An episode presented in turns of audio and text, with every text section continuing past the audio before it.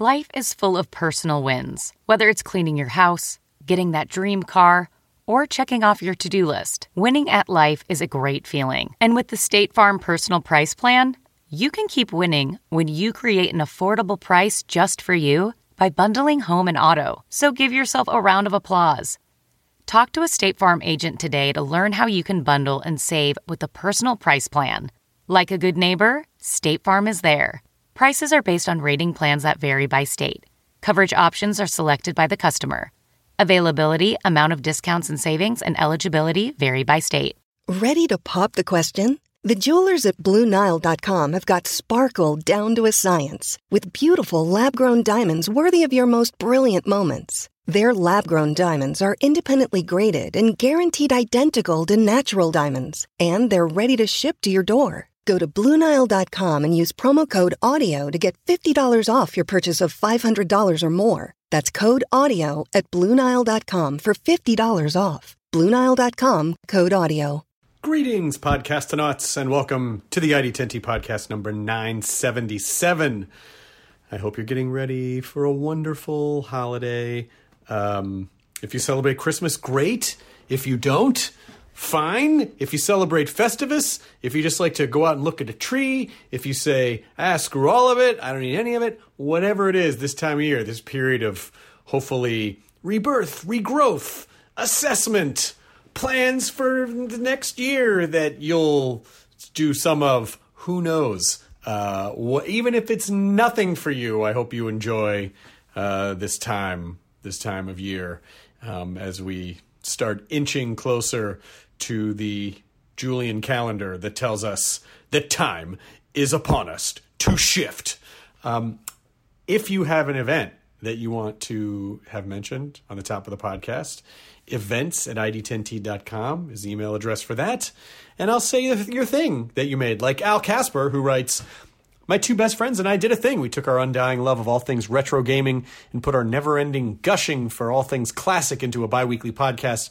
We are the Retro Rents dads who sacrifice sleep to keep playing the games we grew up with and share those games with our children. We're also starting to schedule interviews with game developers of legend to talk about what inspired uh, to make the games we still can't stop talking about. You can find us on all the usual podcast avenues. Just look for the Retro Rents and join in on the fun. We are highly interactive with our audience, uh, who are just as much a part of our show as the hosts.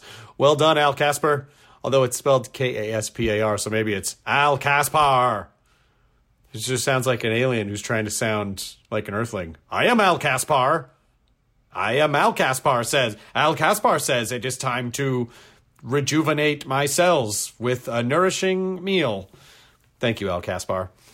Ryan writes, I'm launching a blog to give guidance in jewelry buying. I have over 15 years' experience in the jewelry industry, retail, custom, and wholesale, and have walked hundreds of people through the jewelry buying process. In my experience, jewelry isn't really on the radar of our geek community until they feel they have to buy something, and people are going in blind. I want to present the buying process in a relatable, entertaining, and respectful way with nerdy pop culture references mixed in. The name of the site is geeksandgold.com. This is the time of year people make big purchases, and this will be the unbiased, open, and honest place for the jewelry beginners to go. Well done, Ryan. Also, um, ID10T has its own Instagram account, which I post on when I get to it. So just follow it and just know that you will not be inundated with stuff because I've been a little lazy about it, TBH. Uh, but I'm I'm working on it, and then the new ID10T site will hopefully be up uh, soon. And uh, again, send your thing events to ID10T.com. This episode is Bob Roth, who is the head of the David Lynch Foundation. Um, you've probably been hearing me talk about TM, Transcendental Meditation, for the past uh, handful of time. And it's whatever your preconceived notions are about it, it's not some goofy culty thing. It's really just about clearing your mind. And so many people I know are I'm finding out are doing it to just keep their thoughts clear, to keep their heads clear, to quiet the clutter in their mind. And um, I've absolutely been loving it. I've been doing it since maybe February of this year is when I started. Uh, I went to the David Lynch Foundation and met with an amazing woman named Lynn Kaplan who taught me how to do it. Um, and uh, you should definitely, uh, if it's something that you're interested in, or even just are curious about, then uh, go online, look up look up whatever you can, find out uh, at davidlynchfoundation.org and get started. Just explore it. What's it going to hurt? Especially as we're heading into the new year. Maybe you want to learn how to be calmer or less reactive or just more mindful or whatever it is. But it's incredibly easy to do uh, and feels incredibly personal. And this guest, Bob Roth, um, wrote the book Strength in Stillness, uh, which is kind of one of the the go-to books for understanding transcendental meditation from beginner level and getting interested. He's such a sweet man with such a wonderful presence.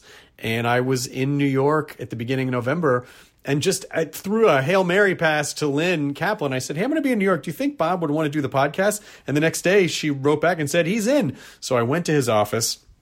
He was beyond awesome just a lovely, lovely guy with so much great information, so thoughtful. He really kind of almost interviews me because he's such a student of humanity and he seems to love people. He really kind of wanted to know what some of my journey was. So there, there's a little bit of me kind of talking about my experience, but also, but but he gets a lot of great information and stories and metaphors and he's just a wonderful, wonderful guy. So pick up his book, Strength in Stillness, if it's uh, if it's something that, that you're into, and then um, you know uh, DavidLynchFoundation.org, and then at the end of the this did not make it into the podcast, but I almost like cried when this happened. Uh, and if you've been studying TM or if you start studying TM, maybe you'll understand why this was meaningful. But we wrapped up. I put all the podcast equipment away. The po- the podcast recording equipment it was okay. I didn't necessarily have the best setup because it was very very mobile, um, but but I think it still sounds okay. So at the end, I, I pack everything up, and uh, he says, uh, "Oh, um, before you go, do you want to do a meditation?" I was like, oh, "What? Me? You and me? Of course." So he says, "I'll tell you what. I got to run out to a meeting, but I'm going to get you started. I'm going to give you some instruction." And I mean, this guy's been instructing people since the 1960s. I mean, this was legendary to have this experience. So, um, he I he gives me a blanket. He had a blanket in his office and a pillow, and it, he says like lean your head back on this nice fuzzy blanket. Lean back in the chair. He gave me some wonderful, wonderful advice to sort of talk me through the beginning of it, some insight, some wonderful instruction, um, and then just as I started to drift off, it started raining up against the glass windows of the building uh, in in his office and in Midtown, and it was just one of the most magical experiences. And I completely just disappeared for 20 minutes, and the next thing I knew, he came in and he started t- talking me out of it, pulling me out of it. Um, and it was just such a magical, wonderful, special thing that is uh, just tucked away in the locker of my heart um, as one of my favorite things that I've ever gotten to to be a part of. So thank you so much to Bob Roth and to Lynn Kaplan and the David Lynch Foundation. And uh, and I hope that if you hear this, you were inspired to to look into it uh, just to make you uh, a better and more effective you uh, and be more true to uh, you know what you deserve, which is to be kind to yourself and to have positive experiences and to be the best version of you. So here is the ID10T podcast number 977 with Bob Roth. Initiating ID10T protocol.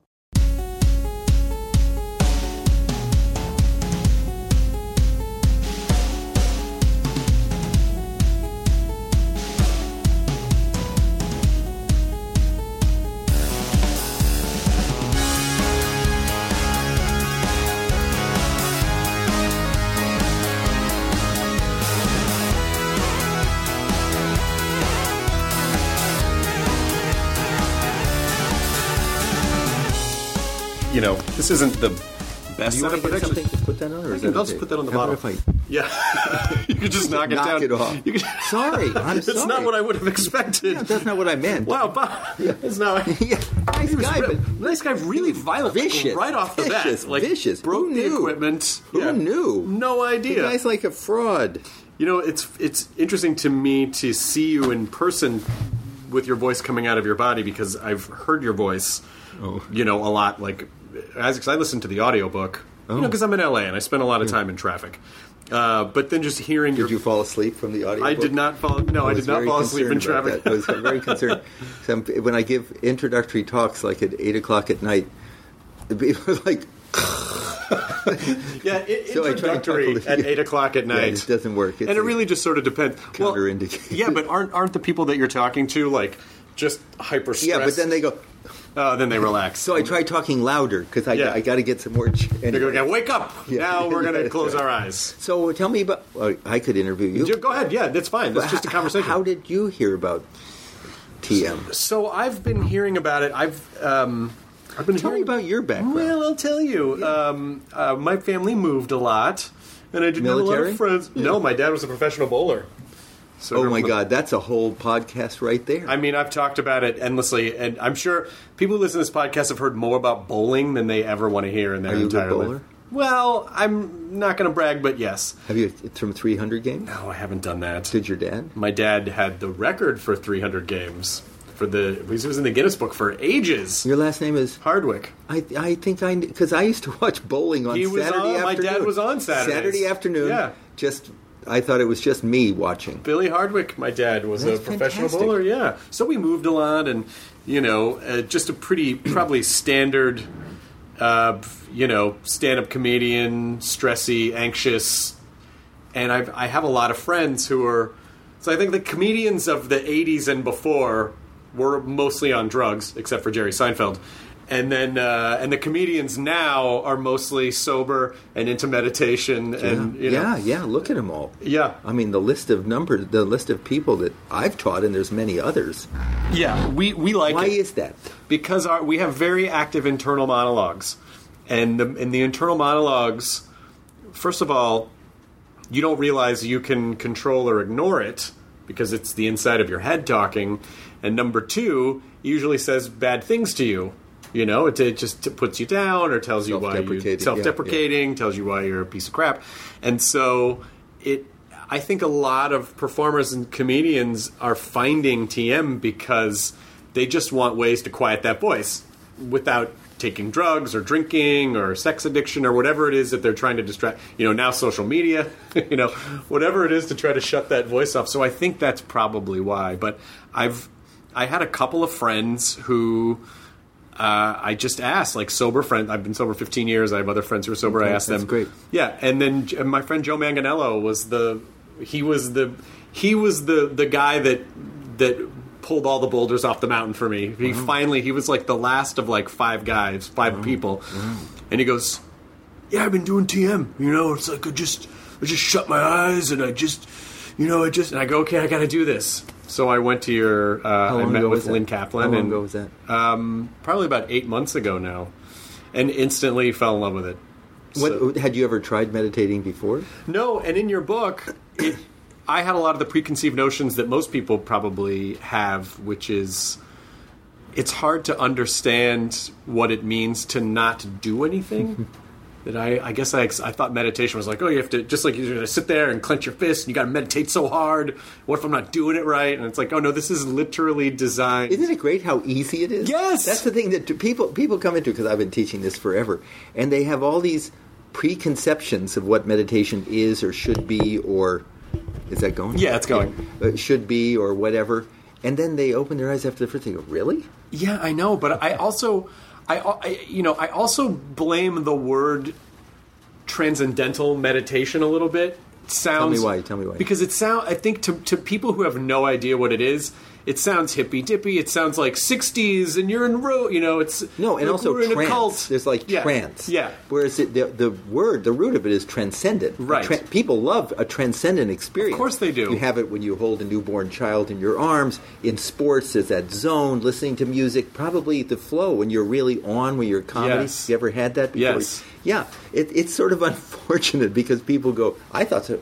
Well, meditation is weird, but transcendental meditation is like even weirder. Yeah, it's almost, it's almost like you know if it were called like zone breathing or Yeah. something. People would go, "Oh, I got to do that" because it Yeah. you know sounds like something you'd see on an infomercial. But it's starting to change, I have to say. Absolutely. Because people will call up and I say, you know, I've tried mindfulness, I've tried these different things, but I want that, tran tran whatever that, tra- that I want that yeah. one.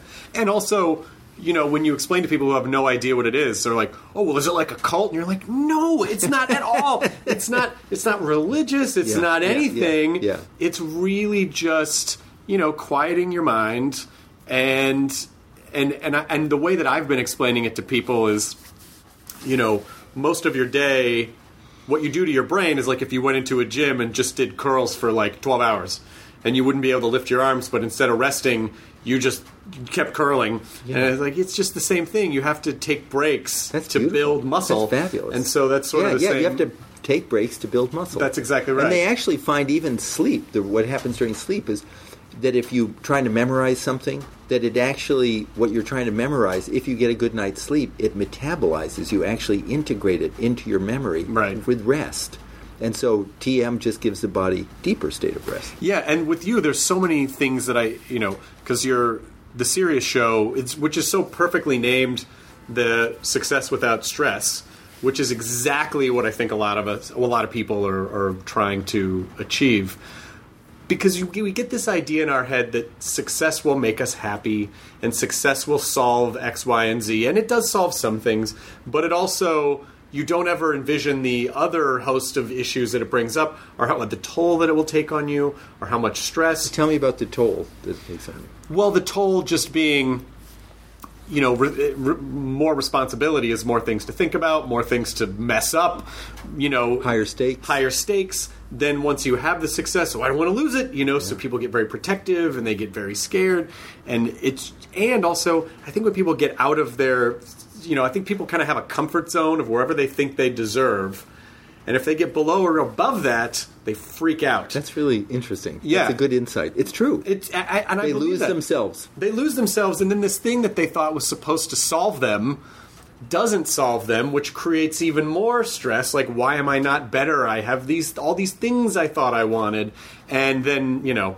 It's it's not hard to see why people just go into a steep slide of a crash or drugs or whatever. And the other thing is, that I think a lot of those people, because I teach some of them, is that there's a guilt. Like, wait a minute, I've got all this fame, or I've got all this money, or I've got all this power, all this influence. I'm not happy. Right. Matter of fact, it's not even not happy. The anxiety and the stress that the, the toll it took them to get to that point. Now, when they've got it, they're not themselves. Not they're just they're joyful. No, There's- don't joke because they're stressed out by their own admission. They can't sleep. They're anxious all the time, and so it's it's. Uh, had you tried any other form of meditation? I, you know, I, d- I did what a lot of people do, which is I downloaded like the Headspace app or the mind or you know di- different apps, thinking like I'm going to get to this, I'm going to get to this.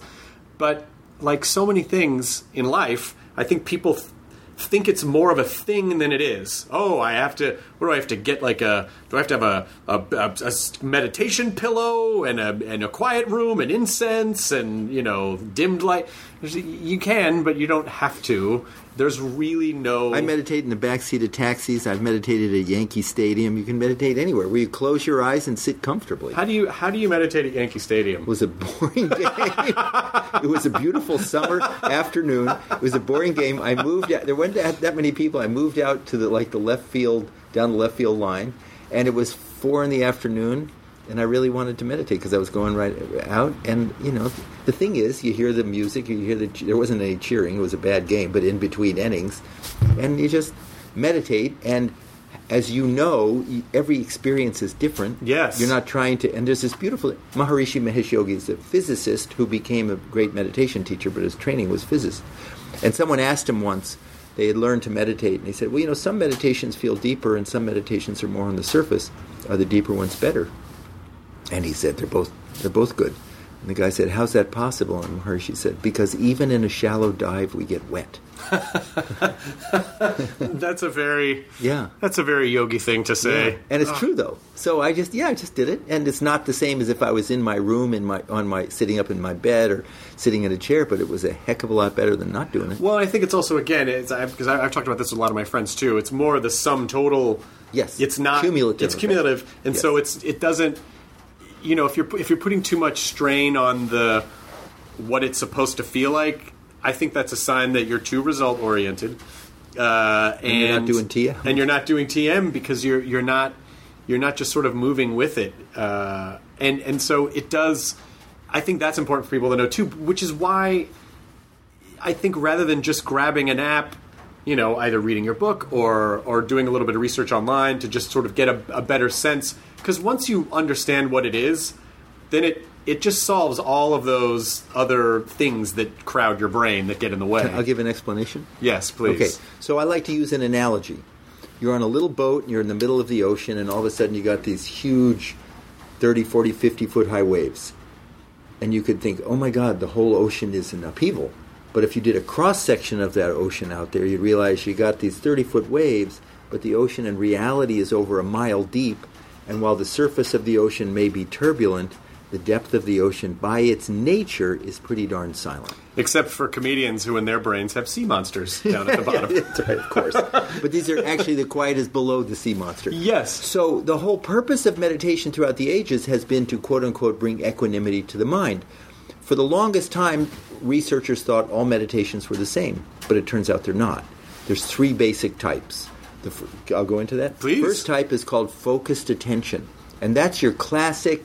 At the end of a yoga class, the guy, the woman, or the guy says, "Okay, now we're going to meditate. Clear your mind of thoughts." Mm-hmm. And I, when I heard that, I thought, "Okay, then I'll create peace in the Middle East," because I got a very busy mind. Right. And that's like trying to forcibly stop the waves on the surface of the ocean to bring calm. Create. If you want a calm mind, stop thinking. If you want a calm ocean, stop stop waves. Very hard to do. But when you do it, brain research shows that it creates something called science alert here gamma brain waves, which are 20 to 50 cycles per second, and it just shows you're working really hard. Second type of meditation is mindfulness, open monitoring. In that ocean analogy, it's learning to observe the waves rise and fall dispassionately, not getting too excited when the wave is high, not getting too depressed when the wave is low. So we learn how to observe our thoughts, observe our breath, be in the moment. Right. And in the moment is a degree, hopefully, of some equanimity. Science alert, when you do that, it creates theta brain waves, which are like pre onset dream. Transcendental meditation, completely different. Now it gets interesting again. People do like the science Okay, alerts, by the all right, way. So okay, so um, in this, in this, see the first two are what's called. I love this stuff actually. Cognitive processes, Mm-hmm. focused attention, and open monitoring. That cognitive process means pertaining to thoughts, feelings, and emotions. The waves. How to adapt and adjust to the waves so that you feel some calm. In transcendental meditation, those things are fine. We just leave them as they are. We hypothesize because there's no belief system here. We hypothesize that deep within every human being right now is a level where the mind is already settled and calm and wide awake. That's the hypothesis, even below the sea monsters. Way in there. It's there, we've lost access to it. Sometimes we access it in sports, when you're performing, the zone. Again, you're holding a child in your arms, in a relationship, a partner, there's a moment of unity, something very special you never forget, but it's rare. In transcendental meditation, we learn a technique to access that vertical dimension of the mind, that inner quiet and calm. Move in that direction. Obviously, as you know, that doesn't happen in every or most meditations. But in mo- the word transcend means to settle down, to go from that choppy surface wa- level of the ocean a little calmer, a little calmer, deeper, deeper. And when that happens, science alert, final science alert, the brainwave activity, electrical activity of the brain, complete change, something called alpha 1, which is like the perfect state of 8 to 10 cycles per second, where the mind is deeply settled. You can still have thoughts, but deeply settled and wide awake. And that is the perfect state after meditation for creativity, for learning, for listening, for being present, because it's a settled, wide awake, energized mind.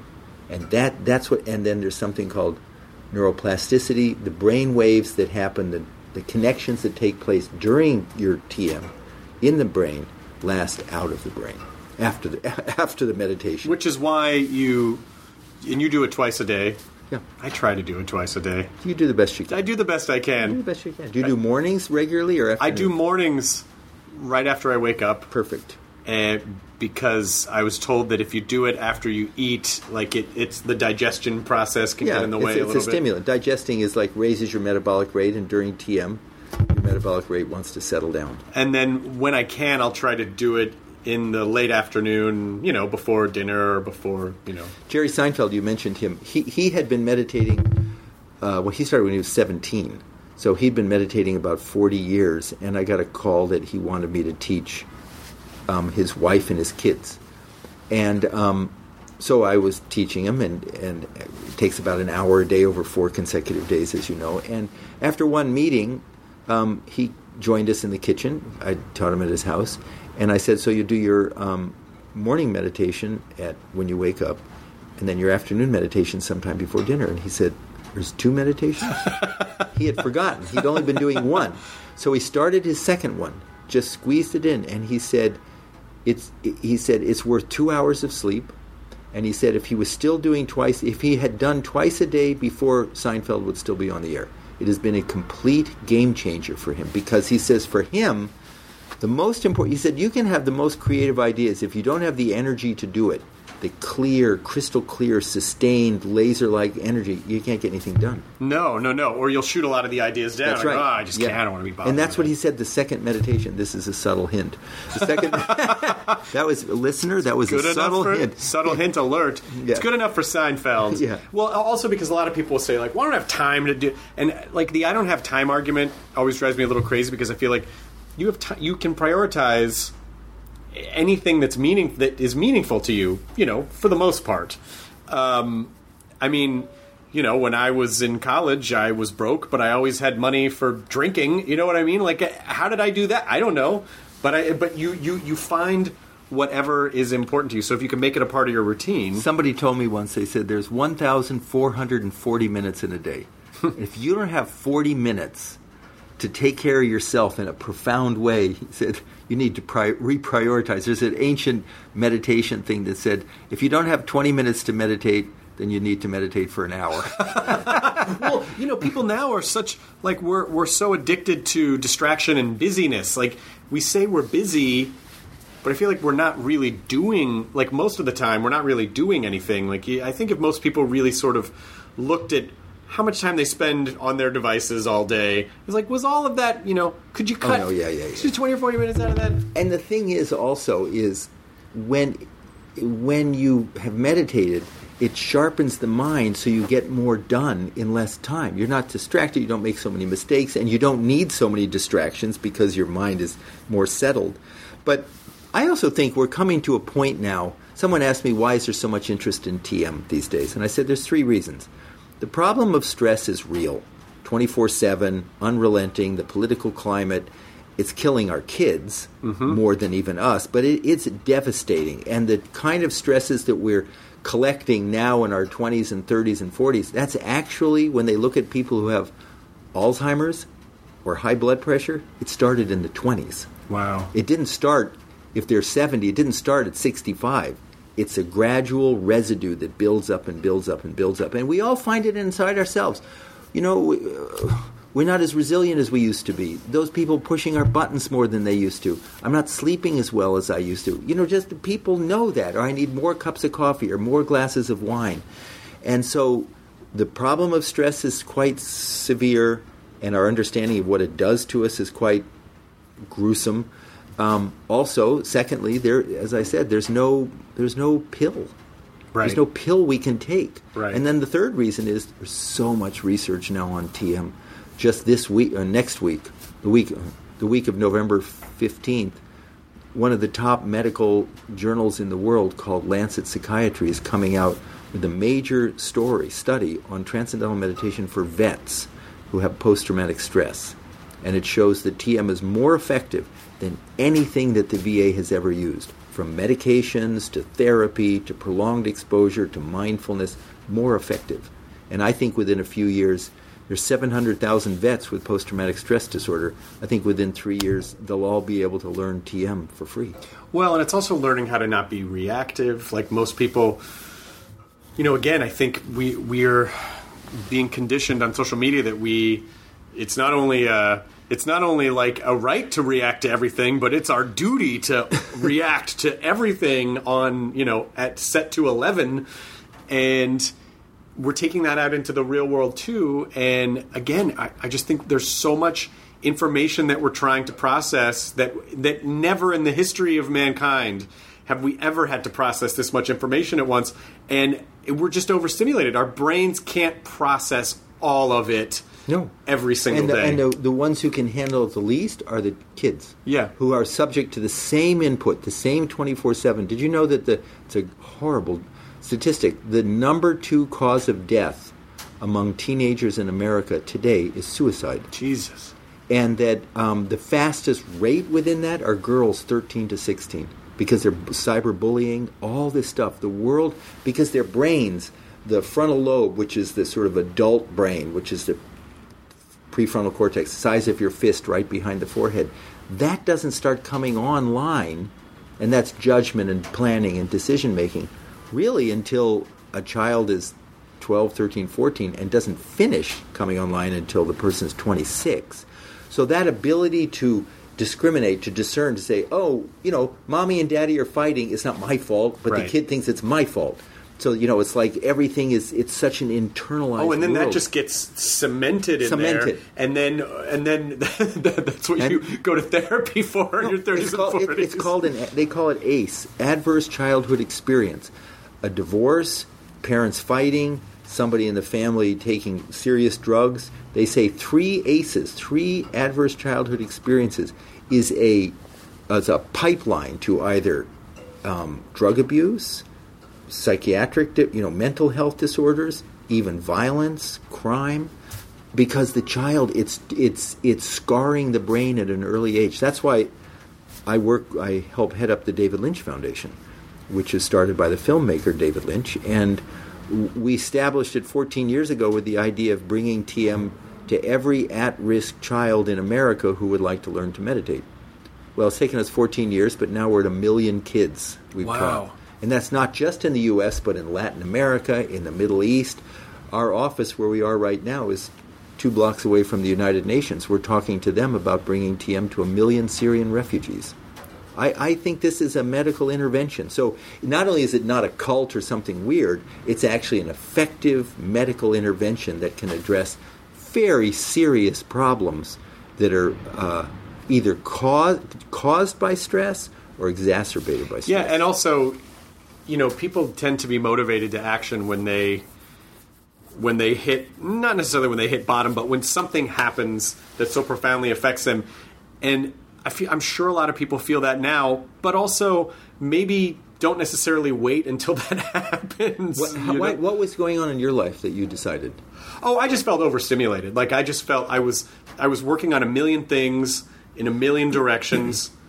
You know, more successful than I ever thought I would be, and it was exactly what it's like. I, I wasn't necessary. I wasn't feeling joyful. I was just feeling overstressed.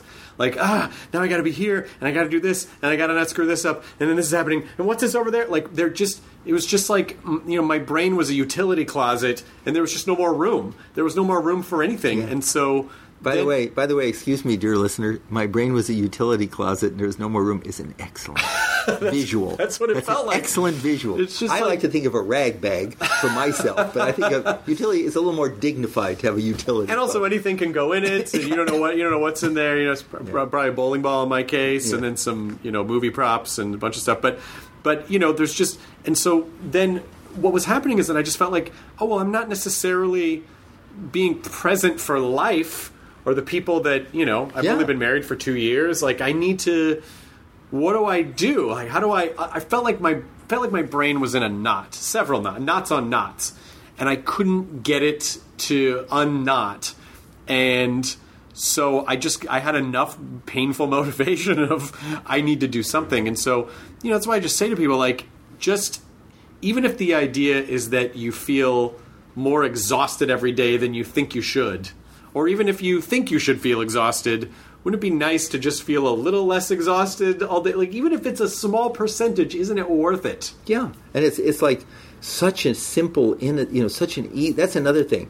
So many meditations when I was talking about those three types, Yeah. focused attention, and it's difficult to try and clear the mind of thoughts. It's difficult. Transcendental meditation is it's. I like to think of it as it's as effortless. You teach a child how to dive. You say, "Honey, stand. You know, lean over, stand by the side of the pool, lean over like that."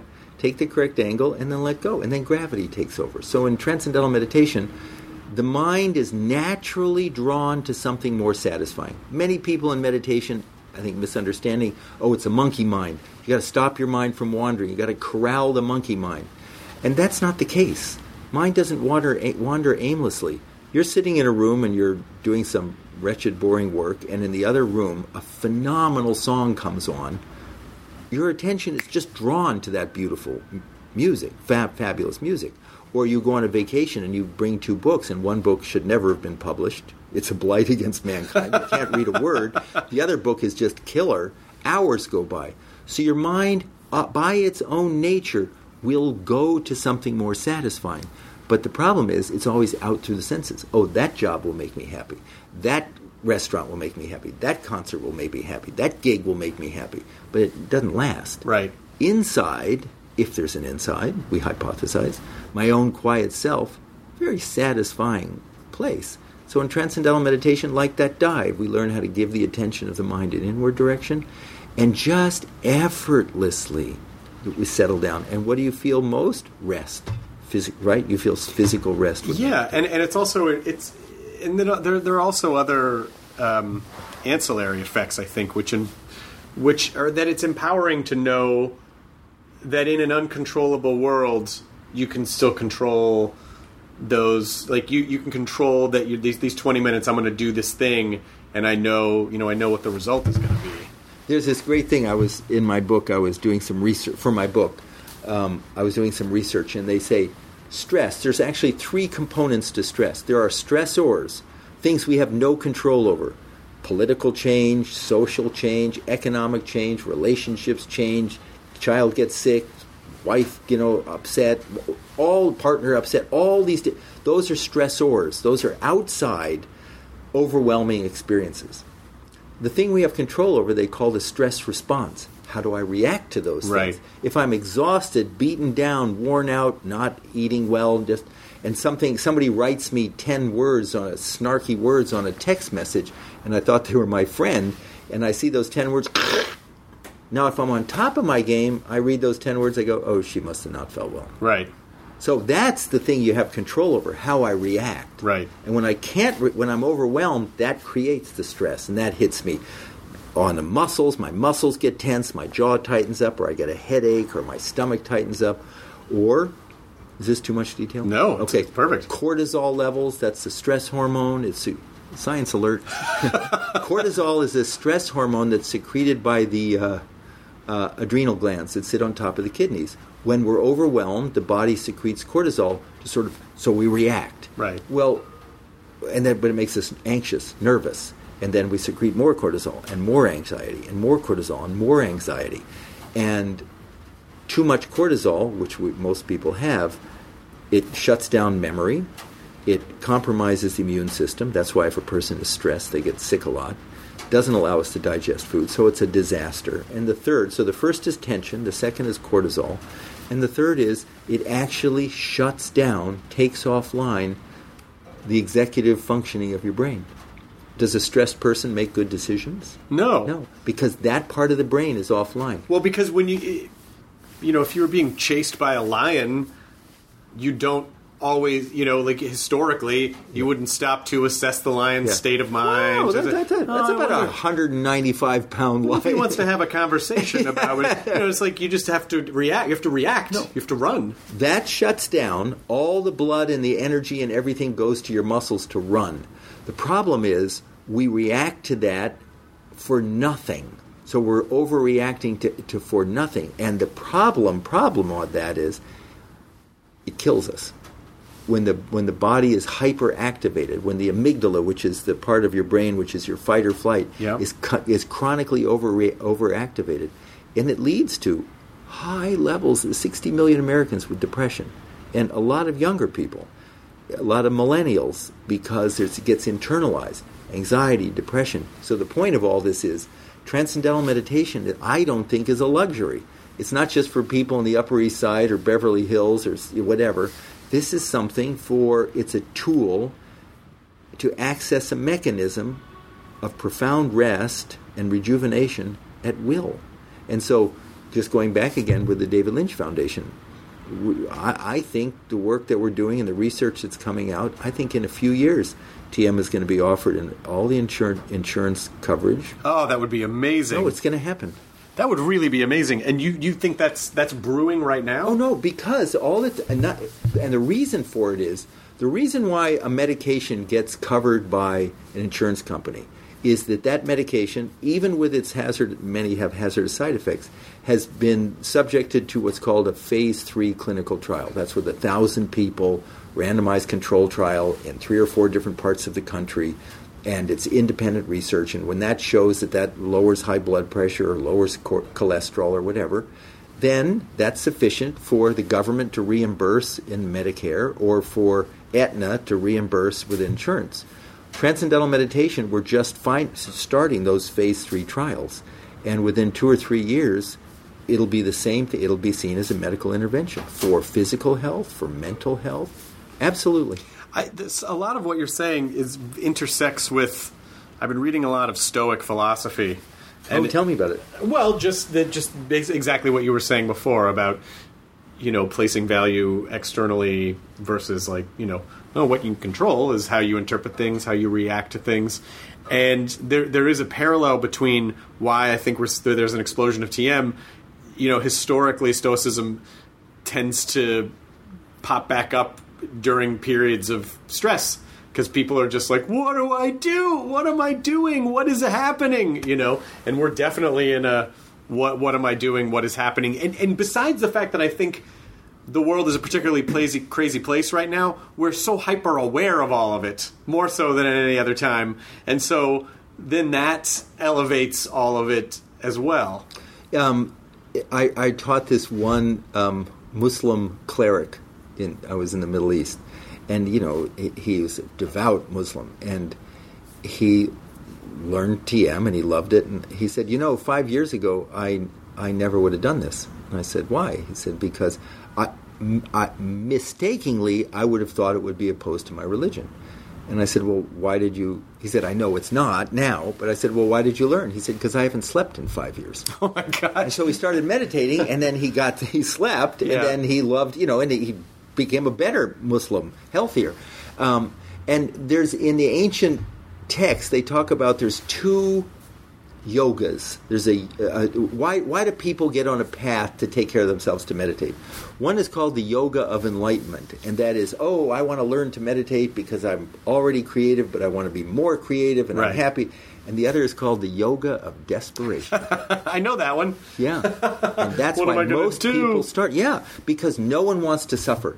No one wants to have headaches. No one wants to, you know, be go out with friends and be distracted, or be with your child and you're not really with your child, or have all this comfort around you and, and feel depressed or anxious, or nobody wants it. And so, and medicine isn't giving us a magic, there's no polio vaccine amongst medicine. So people are looking to TM. Yeah, I mean, I mean, not, I don't think there's any drug that wouldn't have enormous side effects. And that's the problem. They all do. It's like yeah, and then people are taking these cocktails of drugs because one gets them to up, and so they have to come down, and then yeah. another one, and then you know people are taking three, four, five different medications at the same time just to try to get even, and you know obviously there are certain cases where people definitely need to take um, uh, medications to stabilize, but I think more people think there are more people on medications than necessarily need to be on medications if people could understand different techniques for sort of quieting, and certainly in the creative communities, you know, because in, in creative communities, it's not just the creation part of the brain, but it's also the judgment part of the brain and the external judgment part of the brain and being able to see being judged in real time. I mean, they're just things that our poor, frail human psyches just it's it's just too much for us, you know. So can I do another science alert? Uh, you can do as many science alerts as you want. Now it's a thing, yeah. and I'm gonna that, now that you saying that's going to be my ringtone, so it's fine. so creativity and the people we were talking about, all the comedians and artists and performers who practice TM, and and for some of them, for who've been doing it for a long time, whether it's a Jerry Seinfeld or a Howard Stern for 45 years or um, uh, Paul McCartney as an entertainer or Ringo, people who've been got to the top and stayed at the top, which is really tough, and they credit meditation TM for that. And so I was very interested in the parts of the brain that are related to creativity. And they used to think So they used to think that oh, you're a creative type, you're a right brain person. Remember that? Right. You're right, and Yeah. if you're the number cruncher and you're the scientist, well, I'm a left brain. You know, I don't go along with that nonsense. I'm a left brain person. Well, it turns out that's not true. It turns out that creativity is not lodged in a region of the brain. Creativity is a product of connections within networks in the brain. Because the back and the front and all the different parts of the brain communicating together is what brings out creativity. And there's two main networks. Is this interesting? Yes. Okay. There's two main networks. One is called, we talked about it before, it's the attention network or the prefrontal cortex, and that is executive functioning, and that's judgment and decision making and planning, and that's focus. You know, it's like pen to paper. You've been, you, you know, getting it down, getting it. You got a book, you got some project. Get now. That's where the brain is really working hard to focus.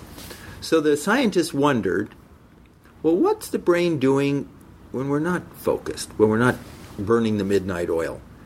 What does the brain default to? So they came up with a very innovative name for that, what the brain does. They called it the default mode network. Wait a minute. How How they came up with possibly? I have no idea. I mean, there must have been committees of people. no, they, they they they had focus groups. I want to go home. Can we just call it the default running? Yeah, Yeah, I'm yeah, tired yeah, too. okay. Yeah. So they thought it was just this sort of not, the brain was doing nothing. Well, it turns out it's also the, it's, they now have renamed it the imagination network. It's the part of the brain. It's like when you blue sky, when you brainstorm, mm-hmm. when you're taking a hot shower and then a great ideas come. When you're out for a walk, it's the part of the brain that's not structured and focused and and and the attention network or the, the, the focus part is in the front of the brain. This imagination network is actually in the center of the brain, and it connects your past experiences, your future plans, your sense of self, and that's where good ideas bubble up. Now, stress knocks them both out. Just to, you know, oh, you know, if you're too stressed, you, you don't get those creative ideas. If you're too stressed, you can't focus. Too stressed most people, getting around to TM here, most people have either the ability in the creative process to focus or brainstorm.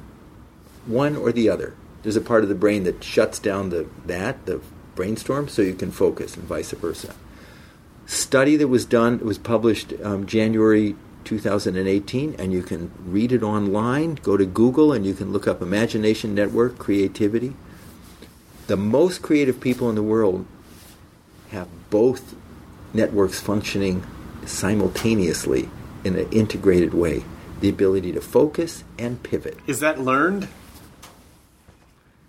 Transcendental meditation is one of the few things they've ever found that wakes up both those networks in the brain. Yeah, because I and, and I also think it's important to to define what stress is because I think people I think colloquially stress means something no, something bad happened. Oh, I'm in trouble at work. On the, but I think stress is just stuff. Stress is just anything Too that much stuff. taxes your Yes, that's right. asking your brain to perform a task. People win a lottery and die of a heart attack. Of course they do. Yeah. Yeah. So it's just it's anything. too much. It's just too much. So that's when people say like, "Well, I have everything I want. Why am I stressed? Why am I stressed?" It's like, well, you, you have a lot. It's just stuff. There's just Yes. a lot of stuff, and what you're talking about with the network sounds like the difference between saying, "I'm going to get from downtown to uptown at 5 p.m. on a Friday," versus I'm going to drive across town on Christmas Day when there's no cars. Yeah, and it's yeah. just it's it's it it's just finding a technique to clear out all the traffic. And what TM does is that you could say effortlessly exercises those creative networks in the brain. Mm-hmm. If you didn't do that, if you don't don't do that, then you're not as creative as you could be.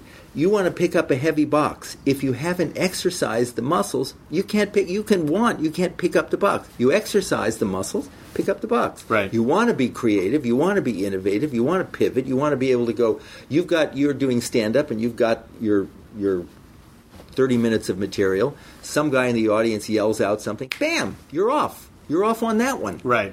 As opposed to, oh, I can't handle that, Right. and that's it. So that's what that is. And so I look at TM as just, it's just connections in the brain. Yeah, and and also, because I would imagine that most people, especially most people listening to this podcast, just feel like I have they're no hitting idea what a- we're talking about. I have a pretty decent idea, of, but uh, it's it, you know people just feel like they're they're li- just in their lives they're just hitting a wall. Yeah. they're just hitting a wall. Whether bad things are happening, whether good things are happening, whether nothing is happening, they just they're just hitting that wall, and I just think that is symptomatic of. J- j- Being you're just taxing your brain too much, and that it can be just as simple and as what, yes, relax. and what you're taxing your brain is the particularly the focus part. You're just wearing yourself out. Focus, focus, trying, trying, pushing, pushing, pushing, pushing, and that's why you know if you have a child and they're getting stressed out on a homework project, you say, you know, little Jimmy or little Janet, you know, let's let's go out to dinner. Let's go for a walk. Let's go for a swim. Or you, th- you know, your partner says, eh, "Let's go away for the weekend." This it's counterproductive. Yeah. because when you strain and focus too much, push too hard, it ends up shutting down that part, like taking that part of the brain offline, and it suppresses the imagination network. So, if you want to look at something like TM for just reducing cortisol levels by 30%, fine. But I think looking at what it does for, like, just awakening the connections in the brain for creativity, it's not magic. I mean, for you, because this is this there, there was a gray area that I didn't because this is a big leap. But you learned TM at Berkeley, is that right? When you were like seven, 18, 18. 18. and then it says, I'm now 21. and then yeah, you've done a lot of great things in three years. I know. And then uh, it's, but then it says, and then uh, Bob went to to Spain maybe or Europe. You went to study with uh, Maharishi Mahesh Yo- Yeah. Yogi. But there's a lot of great. Like, how do you just? Oh. how do you discover it in, in at 18? How do you implement it at 18? And then go, okay, well now I'm just, now I'm studying No, with this person. Okay, so it's a very interesting story, which I touch on in the book. I grew up in a very political family in the 1950s and 1960s in the San Francisco Bay Area. Mm-hmm. And I like to say my family was so political that I knew I was a Democrat before I knew I was Jewish. I did. So, you know, and so we were, you know, John Kennedy, we talked about John Kennedy and Lyndon Johnson, how could he do that? And then when I was in high school, I'm going to get to TM in a moment. Fine. I'll give you a background. Uh, when I was in high school, I um, worked for Bobby Kennedy Oh, in California to, for when he was running for the Democratic nomination for president. And I remember clearly on June 1st, 1968, going to the San Francisco Civic Auditorium with 2,000 other people and hearing Bobby Kennedy speak and listening to Bobby Darin, who sang, and thinking, looking around. It wasn't that I was a Republican or a Democrat. I thought, wow, I'm on to something. You know, I, I, I've always been interested in social transformation, equ- you know, equality among. That's just always been my thing growing up. And I thought, this is something significant. And then four days later, he was gone assassinated in L.A. So I went to Berkeley in 1960, September 1968 with the intention of going to law school and becoming a U.S. senator like Bobby Kennedy and changing laws. Because I thought laws, legislation, that's how you get social transformation. Two months at Berkeley in 1968, me, when the polarization then made me realize that politics was never going to heal the soul of the nation. You might get stuff done, but at considerable cost. And I mm-hmm. still believe in politics, just not my avenue. So then I thought education. I'm getting to TM. No, please. Okay, so I thought education. My mom was an educator, and I thought I'll write educational curriculum to give. I was really concerned about inner city school kids to give them tools that they could get from kindergarten on up to help them navigate an increasingly insane world even 50 years ago. So I'm going to school full time. I'm working full time. There are Vietnam War riots outside my door, tanks parked outside my door. And I wasn't a druggie, and I wasn't a fanatic and a crazy person. I was just a guy who wanted to make a better world. I was stressed. So there was a, I had a job at a Swenson's ice cream parlor. Oh, that's hilarious. Yeah. Swenson's. The best. I remember Swenson's. I gave away more free ice cream at Swenson's. So, That's really fun. Actually, just sort of hearing all that, like, okay, if I can't make laws, I'm going to give away ice cream. Yes, I know. anyway, so but the the irony of you know how serendipitous is how nature, you know, the universe works. So I'm going to school full time. I'm working full time, and uh, my dad wants me to work. So I'm, uh, and there was a guy there, Peter Stevens, who was normal, really good guy, not crazy. and there was something about him that was special. You know, uh, he wasn't. He was just. There was something. He had. A, he had an equanimity about him that I had not seen in anybody else. And I, I, I heard he did transcendental meditation. It was not a word in my vocabulary. My first thought was I have enough issues with my own religion. Right. And then uh, I talked to him about it. I went and heard a talk. The teacher said I could be 100% skeptical. I thought, I'll learn it. It's an hour a day over four days. If I don't like it, I'll quit. And one of my first experiences after I, from my first meditation was, oh, this is what I'm going to teach kids. Oh wow. So that was June 28th, 1969. So I, I went to, you know, finished my education and meditated. And then I heard that there was a, actually, I had one year left. I got credit, college credit, to spend five months on a TM teacher training course, like sort of, and with Maharishi, who was great. He was a physicist by training and a great meditation teacher. And then I became a teacher, and I came back, and one of the first things I did is I went to the schools in San Francisco, these inner city schools, and I went to San Quentin Prison and I taught inmates on death row. And I also later on taught it at Apple Computer and General Motors. But for and I just continued to teach, but always in the back of my mind was I want to bring this to kids. So 14 years ago, I was friends with David Lynch, who's been meditating almost as long as me, 40 plus years. I said, let's start a foundation, let's raise money, let's bring this to kids who need it the most. And now we got a million kids meditating When you're studying with uh, with Maharishi. Maharishi, it is it because I'm sure a lot of people have this sort of like very romantic idea in, in their mind about what that is. He just a guy that you're hanging out with, just having No, no, regular it's conversations? a really great question. First of all, I was there with like thousand other people. It was like a big course from all over the world. There was a there was a conference where they had there was Maharishi, and on his right was this fellow Brian Josephson, who was a Nobel laureate in physics. Okay. And then next to him was a fellow named Dr. Ilya Prigogine, who was a Nobel laureate in, in biochemistry. And then on his left was a top priest, rabbi, and an imam. And they were, and Maharishi was in the middle, and they were talking about ultimate truths, ultimate like what what's real beneath the veneer. You know, what does physics say? What does the ancient meditation text?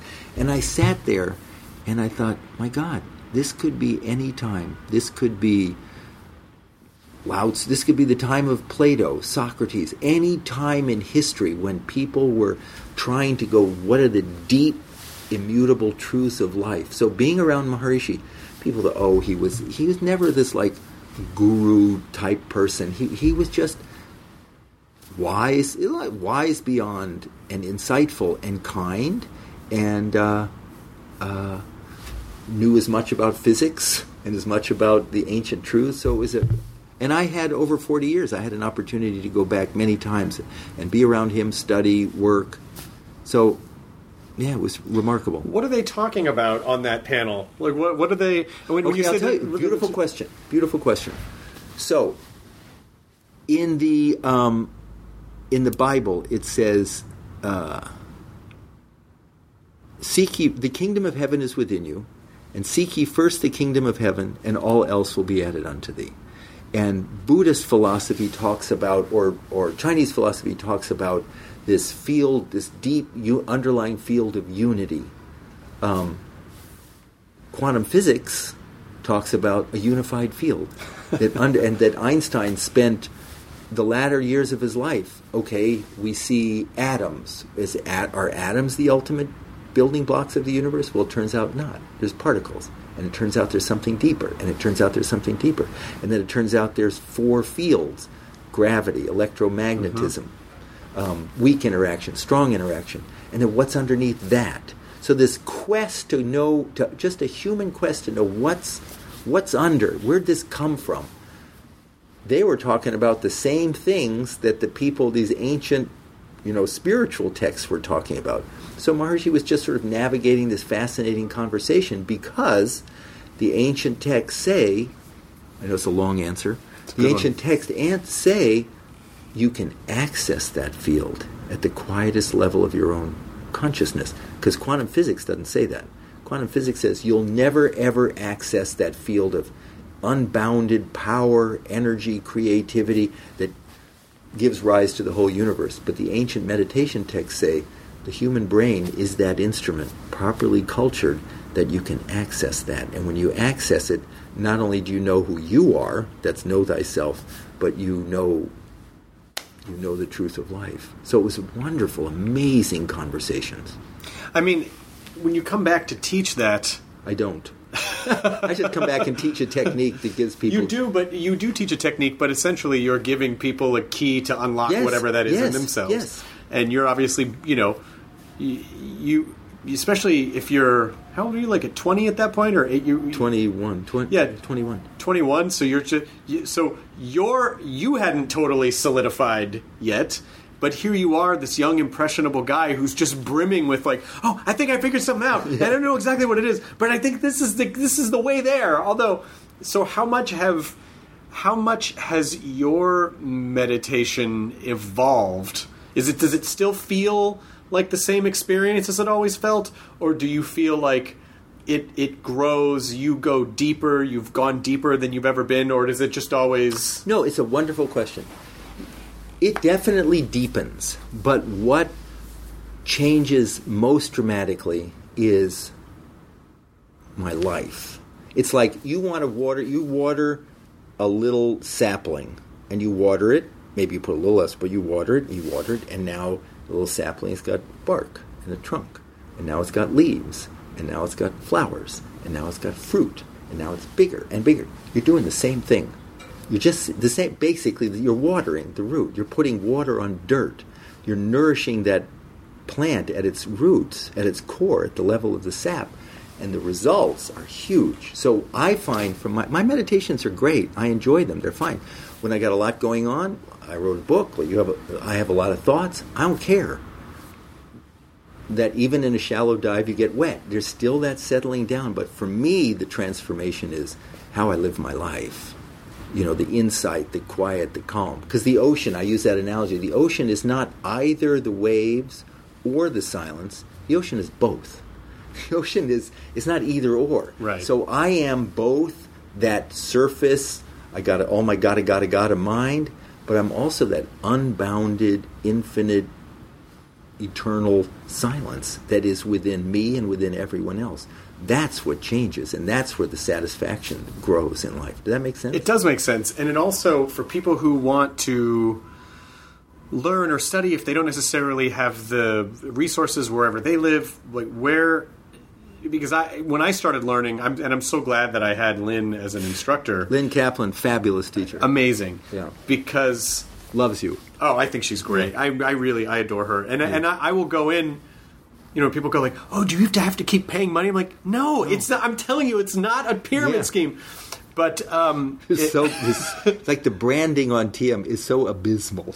I think public, it's changing though. It's it's definitely believe me, over fifty years. yeah, I've you seen- know, oh, it's yeah, definitely yeah, changing. yeah. But um, you know, something that I experienced early on was that when I would shut my eyes, some of my most stressful thoughts would just bubble to the surface, and it was uh, you know it was a little unpleasant at first.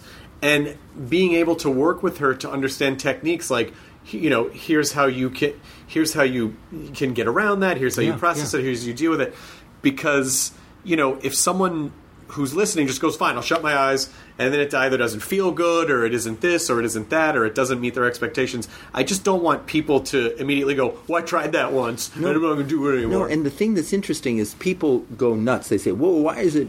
We can talk about the money in a moment. But why is it you don't need a teacher and just g- take a sound and just do it yourself? It's such a trivialization of what the power of what meditation can be. Like it's just thinking some, repeating some sound. But to actually transcend, you can't see my hand, but I'm like diving. To actually access those quieter levels of the mind it helps enormously to have a guide, a teacher. If you want to learn how to swim, it helps to have a teacher.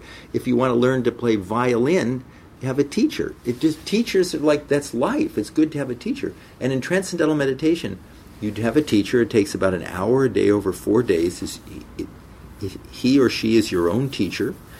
Will give you a mantra, which is a word or a sound that has no meaning that's over 7,000 years old. It's been used for thousands of years for this diving within, and then teach you how to use it properly. And as you said, that you have a teacher, Lynn or myself or anybody, for the rest of your life. There's no dues anytime in the world if you have a question. And it's not just swimming on the surface. Meta TM is not just a thing where I'm just repeating a sound or watching my breath. Those are focused attention, open monitoring, as I said during my science alerts at the beginning of the conversation. That's your podcast, by the way. Science Alert with Bob Roth. I mean, anyway, so so it helps to it's it's wonderful to have a teacher and have a teacher for the rest of your life. and and and I think it's also learning how to. I mean, like, would you rather be the passenger of your life or the driver Great. of your life? Man. You know? Yes. And and and I did find that after I started, there were situations that I feel like I would have been reactive to, that I was able to feel some separation from and go, okay, you know, is this thing that happened in traffic maybe not that big of a deal? yeah, and if the amygdala, which is the fear center or the fight or flight, if that's if that's like a fire alarm in your brain that's going on all the time, hyper aroused all the time, react, react, react, fear, fear, fear, then you are overreacting to everything. Something happens to you at nine in the morning that pissed you off. Well, now it's six in the afternoon. It's you're still raging, and the people you're meeting with at six, eh, six in the afternoon had nothing to do with that. Right. Are the beneficiaries of your uh, of that quote unquote beneficiaries. So it, it, I love to do it, even though it's a little too science alerty. But I love to say that when you're talking about these changes, it's not, oh, you've adopted a new philosophy of life. The same thing, if suddenly you can bench press 100 pounds or 200 pounds, it's because your muscles are stronger. If you're not overreacting, it's because your brain is functioning the way it should function, not distorted by stress and tension and fatigue and trauma. and I also think that our I Is think- anybody still listening? Yes, of course Okay, they are. okay, okay. I, I'm, I'm, I guarantee you that that they're.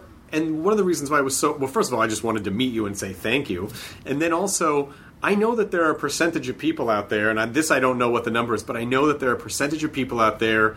They're going to hear this, and it's going to click. Like it's just the right time for them to yeah. hear it, and it's going to dramatically change their lives. Which is why you know, which is why it's important for me to yeah, it's wonderful to, to share you, this. It's wonderful you use this platform that you've built up because of your own integrity and your own creativity and your own truthfulness. That to to answer to bring out these points, it's great. Well, yeah, because I it it Nothing changes. dangerous levels of stress and and that are, are, are happening in the world. And i do think that something really nice happens when you do things for yourself where because even just on the from the the standpoint of oh i deserve something good. I'm doing something for myself because i think i deserve that because most people don't think they deserve good things. And most people will destroy anything that's good because they don't you know and they don't even realize they're the catalyst of their own destruction because subconsciously somewhere someone told them they were a piece of shit in their lives and they just like that's cemented like we talked about and so they just think this is what i deserve this is what i deserve There's an amazing book called uh, "The Body Keeps the Score," and that is the title yeah, the body keeps the score. And that is talking about stress and trauma. That you can have something happen to you when you're in grade school, at home, something happens in life that is actually traumatic that you've forgotten. It's washed from your memory, but it's not washed from your body. Right. That etching, that engravement, that stress, that trauma is there. And that skews, that's what makes us not react. You know, it's like not trust a relationship. You know, repeatedly make the same mistakes in a relationship, or repeatedly be self-deprecating when not necessarily. Whatever, have self-doubt because the nervous system, the brain, the whole system is not functioning in an integrated, healthy way. It's been twisted, and then when the brain is twisted, when those stresses are there, then the way I see my world is is twisted. So the lovely thing, this is why in, in many ways, and therapy is valuable, but TM is incredibly valuable often in concert, is it gets allows the body to take this state of rest deeper than sleep, and those knots of stress are unstressed, unwound. Right. And then you're like free to think more clearly and you're free to look carefully at, oh, my behavior. I behave this I keep reacting in the same kind of worn out way. I don't think I want to do that anymore. Whereas if you're just in a lockdown mode, you never even come to that realization. You know so what I mean? we talked a little bit about that. You know, teaching at-risk youth uh, uh, meditation, but why that's important. What the effect? What, what are the the effects is that that has on kids? So people go, "Well, what what's the big deal? You teach them how to meditate a little bit," but the statistics are astounding. So I want to go back just for a moment and Sure. revisit what, what we were talking about about Yeah. this helps at-risk kids. Um, something I wanted to tell you. So, uh, two years ago, the University of Chicago they have a crime and education lab, which is one of the premier research institutions in the country for ways to reduce crime among youth, in particular. And one of the things they look to do is to reduce arrests for violent crime among um, urban youth in the summer months. That's when they're out of school. Because if a child, if a kid gets arrested, then they're in the school to prison pipeline. It destroys their lives, it destroys family lives, it destroys the whole community. So, um, two years ago, the University of Chicago put out a request for any organization in Chicago if they had a an answer, something to do to reduce violent crime. 230 organizations submitted proposals. They selected three. David Lynch Foundation was one of three. The first year they gave us $300,000 to do a pilot study. Most of the money goes for the research. The results were so good, last year they increased it to, they gave an additional million dollars. And the results were so significant. this year they increased it to $1.6 million to study 2,000 kids.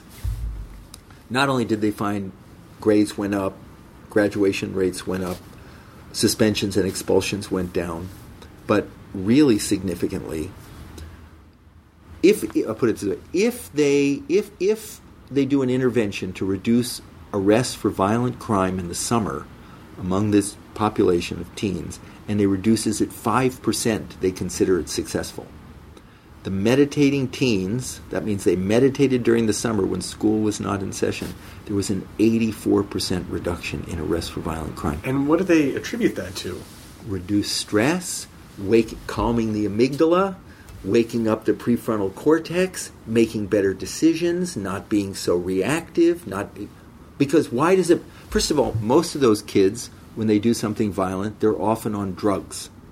And why are they on drugs? They're self-medicating themselves from the trauma and the tension and the stress of their lives. So if you give them a tool that calms the amygdala, which is the, the fight or flight, reduces the cortisol, wakes up the executive functioning in the brain. They're more self sufficient, they're more self referral. They don't go along with the crowd, they're happier themselves. So they don't take drugs and they don't get in harm's way. That, those findings were so significant that the federal government gave several hundred thousand dollars to the crime lab to teach more kids to meditate. And now, what we're doing in New York City is we're about to replicate that study with 4,000 kids in public schools in New York. And if we find the same results, it could well mean that these are Title I funds. Title I means um, schools below the poverty level. And there's, bil- there's millions of kids that way. Um, that transcendental meditation could be available for free to every child in these schools. It will change it will save a generation. Where do where should people should people go to the David David Lynch Foundation? I think what they can do is there are two different things. They can go to the David Lynch, davidlynchfoundation.org, um, davidlynchfoundation.org. They can um, go to tm.org, or I'm going to do something here, which is, they'll kill me. I'm going to give you my email address, what my real email address. you're re- you're giving out your I real. am. I am, and you can email me, and I will put you in touch with. You, what you have to do is tell me where you live. Say, don't say I really want to learn to meditate. I, you know, um, say I live in this town. I really would like to meditate, and I'll I'll put you in the direction of a teacher. That's very nice and of the you. a- email address is bob at davidlynchfoundation.org. I trust you. How- Bob at, David, Bob at davidlynchfoundation.org. You How did you come up with that email address? It's almost like default, Default. mode network. I mean, Yes, it's like exactly. as creative as that was. A panel of people. That's right. We think, all right, what does the brain do when it defaults default mode network? Okay. As Bob at the David Lynch Foundation, what is it that you're joyful about in the world? I mean, obviously, I know you're passionate about TM. I know you're passionate about bringing TM to to children and people who are at risk. But but what what about you personally? Like, what's something that you like? What do you like It could be like, oh, I like a hot dog at this one place, or I like a thing. It could Okay, be okay. anything. I'm going to tell you. It's it, this is going to. I really. This is going to be strange. I've discovered Mm-hmm. on Amazon Prime Yep. documentaries of the Hubble telescope. wow! Multiple documentaries. Mind blowing. The universe. I, I, I don't know. Maybe as I'm just getting older, it's like I, I have a moment to sort of observe. It's like trillion. Think about it. Trillions of miles and growing across. There's in our galaxy. This just like I just think it's just unfa in our and this actually it helps me because when I'm watching the news and I think this is insane and what's going on and then I watch this and go oh hmm. Earth has been here for four billion years, you know. But here's the thing. Here's the deal. In our galaxy, which is a small galaxy, there are a hundred billion stars the size of the sun. Mm-hmm. There are in the universe there are several hundred billion galaxies. Right. That's big. That's a lot of That's stuff. That's a lot of stuff out there. That is a lot of and stuff. And I love nature. So I love seeing the intelligence of nature. So then I start watching. Is this like totally boring? No, no, no, no. I love watching sort of like you look at what like a gnat. You know, there's mic, there's huge telescopes. I mean, mi- microscopes where you can see the sophistication Yeah. of that little head on Yeah. a gnat or this bug, and I just think nature. Jeez, Louise, like beyond the beyond. What a showboat nature. I get but it. It's, it's just like so that. I mean, that. What else do I like to do? But do you? But let me ask you about this. Do you ever think about the?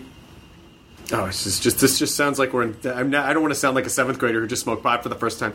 But you think about the expanse of the universe, and then you think about what happens when you quiet your mind and the sort of universe that opens up. And the according to the this such great questions. thanks. Honest, honest, Thank honest, you. honest. The ancient texts say that the deepest level of human nature and the deepest level of nature's nature are the same. So you can access that unified field. This is the theory. The un- what physics calls a unified field from where all these galaxies emerge. And the deepest level of your own nature, that unbounded awareness, is the same. And that you actually can access. It's like the seed for you see a redwood tree that's like 2,000 years old. Yeah. All emerges from that same little seed. So you can access that field from within yourself. And that is that is human potential to express the create the same creative intelligence that you see in nature within yourself. So it's a it's a theory. It's interesting, but I like it. Yeah. Yeah, I like well, I. I, I mean, just the connection point Yes. of just thinking how That expansive interface. everything is, Yeah. and then thinking about how boundless the mind feels when you can get down Yes, into that. yes. That it's just this like you know near infinite well. and you are accessing that and then your life is fluid and simple and elegant and powerful and fulfilling and you you give you're able to give maximum back to the world and you're just in tune there's a we can conclude with i'll tell you two stories from Sure. Maharishi, which i talk about in i think in a book um, so a reporter was asking um, Maharishi, he said, uh, you like oversell TM. you like dial it back a little bit. You know, there's been violence and stress and, you know, suffering in, in, in the world since times immemorial. You know, eh, little much. And, and you say that TM, transcending, forget TM, is like a, that accessing that silence within can transform lives. And he said, and and that's been going on for thousands and thousands of years. So he said, you can have a, a, a room that's been dark for one night, and you can have a room that's been dark for a thousand years, and you turn on a flashlight in both rooms, and the darkness disappears. it doesn't take three seconds longer for that other room. So in that his perspective is human beings have not been accessing that inner birthright that we are part of nature we have access to that same creative intelligence which is displayed in the universe if you're not using that life is hell and look around.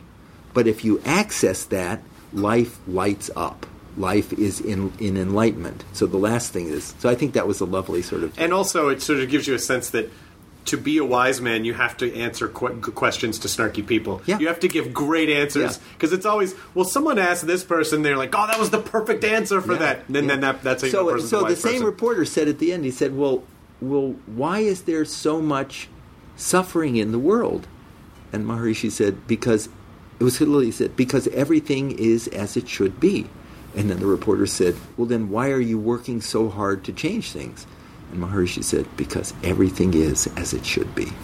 And did that reporter shut up after that? Because that reporter was quite. started meditating. Oh, that's great. I taught the reporter. To Oh, you did? Yeah, yeah. Oh, that's fantastic. Yeah, yeah. Does he still meditate? Yeah, he's the AP reporter from Amsterdam. Oh, that's fantastic. I can't thank you enough for letting me come to your office, giving out your email, giving us Bob at davidlynchfoundation.org. more than enough science alerts and and and a science alert that I feel like you should be implementing into your own success without stress whi- which uh, which is on what channel is that on Sirius? 10, oh, one- 121 now, I think. It's on Indie Channel 121. Gotcha. They, we did- They we- moved it. Yeah, they did. 121. Yeah, Gotcha, yeah, gotcha, yeah. gotcha. And, uh, and and is there a website for that as well, or is No, but uh, I don't think so. But it's bob at davidlynchfoundation.org. You can go to davidlynchfoundation.org to see the work we're doing, tm.org for just more information about TM. But write me and I'll, I'll point you in the right direction. And I think Success Without Stress could be in a, a book Yeah. because I think those words together, Yeah. no one teaches you like we always prepare people for failure, but we never prepare people for success. And they're both they can both be equally stressful. Yeah. And so I think That's beautiful. That's beautiful. Jesus. so I think Jesus. so I think you know teaching people that and also defining what success is what you, what's your metric for success and what does it mean to you and then once that you sort of have that in place how you process it and, And- deal with it again, that same reporter, funnily enough, you asked this. So a reporter asked Maharishi, "What's you know like, what's your measure of success?" And he said, 200 percent of life, hundred percent outer, comfort, progress, and hundred percent inner, silent consciousness, development of consciousness. One without the other is not successful life. fantastic thank you so much for being in your own office Thank you Thank for you for having me. Thank you for coming. And no more science alerts. science alert enjoy your burrito ID10T scanning complete. Enjoy your burrito. In the climate ravaged year of 2072, the city of Pura stands as a miraculous green haven, a geoengineered paradise that protects fortunate residents from the global catastrophes of heat domes, fires, floods, and droughts. Demetria Lopez heads up Pura's public relations, tirelessly promoting the city's idyllic image. But when she stumbles upon a dark secret that, if exposed, would be the downfall of Pura's existence, she must decide who and what she is willing to protect. From Wondery, the makers of Academy and Dr. Death, The Last City stars actors Rhea Seehorn, Jeannie Torrado, and Maury Sterling. Follow The Last City on the Wondery app or wherever you get your podcasts. You can binge all episodes of The Last City early and ad-free right now by joining Wondery Plus.